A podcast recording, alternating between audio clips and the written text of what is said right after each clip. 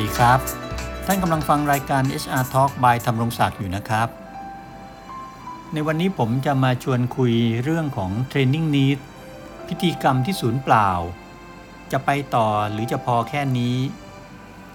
อันเนี้ยเป็นเรื่องนี้เป็นเรื่องที่ต่อเนื่องจากคราวที่แล้วอะครับ ที่ผมพูดไปในตอนที่แล้วเรื่องของพิธีกรรม pre-test post-test ที่ทำกันแบบน่าจะศูนย์เปล่าไปแล้วอะครับ ในตอนนี้ก็เลยอยากจะขอพูดถึงอีกพิธีกรรมหนึ่งครับ ที่หลายบริษัทก็ยังทำสืบต่อกันมา จนเป็นความเคยชิน จากประสบการณ์ของผมนะครับ เห็นว่ามันก็น่าจะมีแนวโน้มจะสูญเปล่าเช่นเดียวกันครับ คือเรื่องการทำ training needs ไงครับคนที่รับผิดชอบเกี่ยวกับการจัดฝึกอบรมเนี่ยจะรู้จักคำคำนี้เป็นอย่างดีเลยครับ มันคือการหาความจำเป็นหรือหา need นะครับ ในการจัดฝึกอบรมจากหน่วยงานต่างๆครับ ประมาณว่าในปีงบประมาณถัดไปเนี่ย คุณคิดว่าบริษัทควรจะจัดการฝึกอบรมหลักสูตรอะไรให้กับลูกน้องคุณดีเนี่ย ซึ่งการหา training needs เนี่ยนะครับ ก็มีอยู่หลากหลายวิธีครับ ไม่ว่าจะเป็นการไปสอบถามหน่วยงานต่างๆ สอบถามบรรดา Line Manager ครับ หรือการส่งแบบสอบถามที่เราเรียก questionnaire นะครับ ไปให้บรรดา Line Manager เขาตอบอะแล้วก็นำคำตอบนั้นกลับมาร่างหลักสูตร แล้วก็ขออนุมัติการงบประมาณจัดฝึกอบรมจากฝ่ายบริหาร แล้วก็ทำแผนการจัดฝึกอบรมปีต่อไปอะครับ ได้รับอนุมัติงบจากฝ่ายบริหารก็จัดอบรมตามแผน บางบริษัทก็จะมี KPI ด้วยนะครับ ว่าจะต้องจัดการฝึกอบรมเนี่ยให้ไม่ต่ำกว่ากี่เปอร์เซ็นต์ของแผนอะไรก็ว่ากันไป หรือต้องจัดได้ร้อยเปอร์เซ็นต์ของแผนก็ว่าไปนะครับ ฟังแล้วฟังแล้วก็เหมือนดูดีนะครับ ดูว่ามันก็น่าจะเป็นการจัดฝึกอบรมที่จะพัฒนาพนักงานได้ดีจริงไหมครับ แต่แล้วเนี่ยเราจะได้ยินอีกคำหนึ่งครับ ตีคู่มากับคำว่า training needs ครับ คือ training want อันนี้เป็นคำล้อเลียนฮะล้อเล่นกันนะกึ่งกึ่งจะแซวกันว่าบรรดาหลักสูตรที่ Line Manager เขาบอกมาเนี่ยหลายหลักสูตรเนี่ยมันไม่ได้เป็น need หรือเป็นความจำเป็นหรอกแต่มันเป็น want คือเขาอยากให้จัดซะมากกว่า บางหลักสูตรก็ผู้บริหารอยากฮะ want นะอยากให้จัดไม่ใช่ need นะครับก็เลยติงเตือนพูดเล่นกันในบรรดา HR ว่า training need เนี่ยระวังจะกลายเป็น training want ไปนะ เพราะถ้าจัดเป็น training want เนี่ยมันจะสูญเปล่าไง นะครับ แต่จริงๆเนี่ยสำหรับผมนะผมว่ามันสูญเปล่ากันตั้งตั้งแต่ training need แล้วล่ะครับ เพราะอะไรถ้าจะตั้งคำถามใหม่ว่า สมมุตินะครับ เราไปถามคุณพ่อคุณแม่ว่าคุณอยากให้ลูกของคุณเรียนวิชาอะไรบ้างเนี่ยผมว่าคุณพ่อคุณแม่ก็จะตอบรายชื่อวิชาที่พ่อแม่คิดว่าลูกน่าจะเรียนจริงไหมครับเผลอๆไอ้วิชาที่พ่อแม่ตอบมาเนี่ยอาจจะเป็นวิชาที่พ่อแม่เคยอยากเรียนสมัยเด็ก ๆ แต่ไม่มีโอกาสได้เรียนด้วยซ้ำไป นะฮะซึ่ง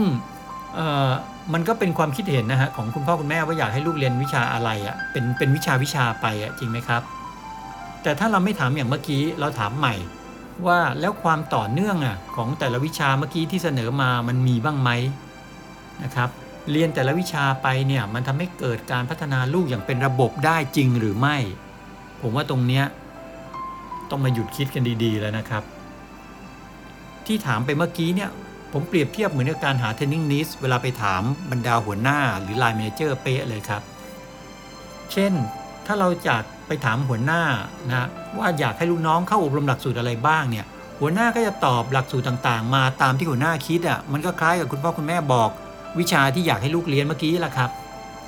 แต่หัวหน้าอาจไม่ได้คิดถึงความต่อเนื่องในการพัฒนาอย่างเป็นระบบไงเช่น ตั้งแต่ลูกน้องเข้ามาทำงานในฝ่ายเราในแผนกเราเนี่ย เขาควรจะได้รับการอบรมหลักสูตร A ซะก่อน เพื่อให้มีความรู้พื้นฐาน สามารถจะรับผิดชอบทำงานระดับเบื้องต้นได้ พอลูกน้องเรียนหลักสูตร A เสร็จก็ต้องคิดต่อเนื่องว่าเออมันควรจะไปต่อได้หลักสูตร B นะลูกน้องจะได้มีทักษะเพิ่มขึ้น สามารถปฏิบัติลงมือทำได้จริง จากหลักสูตร B ลูกน้องจะต้องไปต่อด้วยหลักสูตร C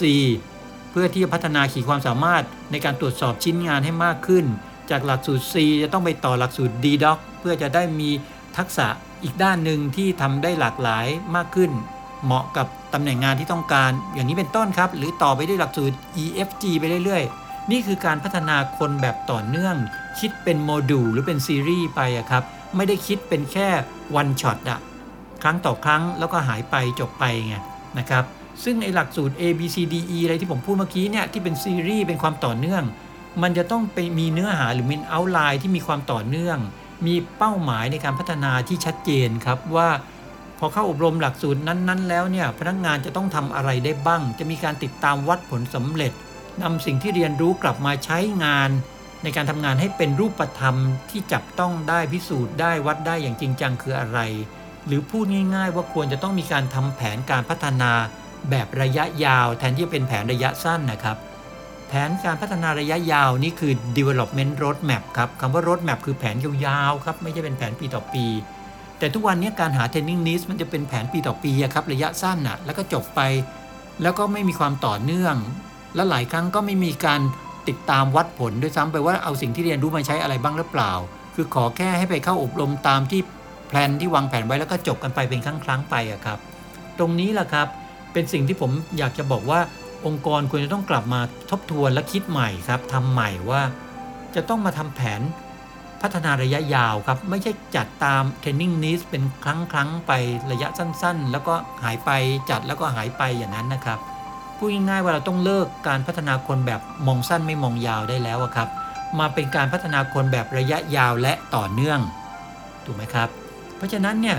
training needs เนี่ย มันอาจจะเคยเป็นเรื่องที่ใช้ได้ดีใช้ได้เหมาะสมในอดีตเมื่อสัก 40-50 ปีที่แล้วอะครับ แต่วันนี้โลกมันเปลี่ยนไปเยอะแล้วครับ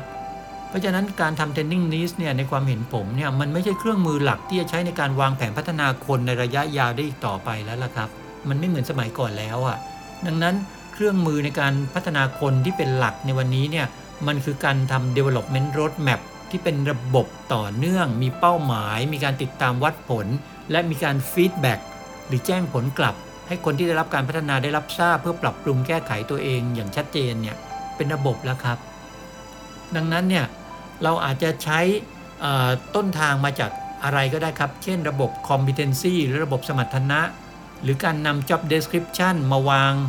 แผนการพัฒนาระยะยาว หรือบางที่จะทำสิ่งที่เราเรียก skill mapping ได้หมดอะครับ คือผมไม่ได้ไม่ได้ไป อยู่ในล็อกไฟบังคับว่าจะต้องใช้แค่ระบบ competency หรือระบบสมรรถนะเท่านั้นนะครับ อะไรก็ได้ครับ ใช้ JD ก็ได้ job description ใช้ skill mapping ก็ได้ หรือจะใช้ brainstorming ในระหว่างหน่วยงานต่างๆ มาคิดกันว่าแผนพัฒนาระยะยาวของพนักงานในฝ่าย ในแผนกตัวเองควรจะเป็นยังไงได้หมดนะครับ แต่เพียงแต่คนหลักของมันก็คือต้องคิดวางแผนระยะยาวอะไม่ใช่เป็น shortcut ปีต่อปีแล้วก็จบหายไป โดยไม่มีความต่อเนื่องไม่มีการวัดผลเท่านั้นเองนะครับ เพราะฉะนั้นเนี่ย ตรงนี้เนี่ยถ้าใครเห็นด้วยกับผมนะครับ จะต้องนำไอ้สิ่งเหล่านี้กลับมาคิดทบทวนปรับปรุง แล้วคงจะต้องเลิก training needs ได้แล้วล่ะครับ เพราะว่ามันมันไม่มีความต่อเนื่องนะฮะแล้วมันอาจจะไม่เหมาะกับยุคสมัยนี้ละแต่ถ้าใครยังคิดว่าจะทำเทรนนิ่งนี้ต่อไปเป็นพิธีกรรมที่เคยทำมาจากอดีตจนถึงปัจจุบัน และคิดว่าดีก็เอาที่สบายใจก็แล้วกันนะครับ แต่ถ้าใครเห็นด้วยที่ผมเสนอมาก็ควรจะต้องเริ่มคิดวางแผน สร้างระบบในเรื่องของ development roadmap หรือระบบการพัฒนาพนักงานระยะยาว ซึ่งการพัฒนาพนักงานระยะยาวเนี่ยหน่วยงานใครหน่วยงานมันนะครับ ฝ่ายใครฝ่ายมันต้องมานั่งคิดวางแผนกันเอาเอง แต่ HR จะเป็นตัวเข้าไปช่วยครับ ให้ไอเดียให้คอนเซปต์ช่วยคิดได้ แต่ในรายละเอียดเนี่ยเป็นเรื่องของ Line Manager ที่จะต้องต้องมีส่วนร่วมอย่างสำคัญนะครับในการทำด้วยนะครับ เพราะงั้นความร่วมมือจาก Line Manager เป็นเรื่องสำคัญที่สุดเลยครับ ก็ถ้าใครซื้อไอเดียนี้ก็ลองกลับไปนั่งวางแผนแล้วลองคิดดูนะครับ แล้วก็ได้ผลยังไงก็ฟีดแบ็กกันมาล้วกันนะครับ วันนี้คงคงได้ข้อคิดมุมมองในเรื่องของ Training Needs ที่ยังอยากจะทำให้มันสูญเปล่า เป็นแค่พิธีกรรม หรือจะปรับเปลี่ยนเป็น Development Roadmap เพียงเท่านี้นะครับ คราวหน้าจะเป็นเรื่องอะไรติดตามนะครับ วันนี้สวัสดีครับ